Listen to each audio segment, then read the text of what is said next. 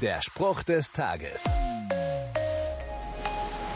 Im Neuen Testament gibt es 27 Briefe. Die meisten richten sich an die ersten christlichen Gemeinden.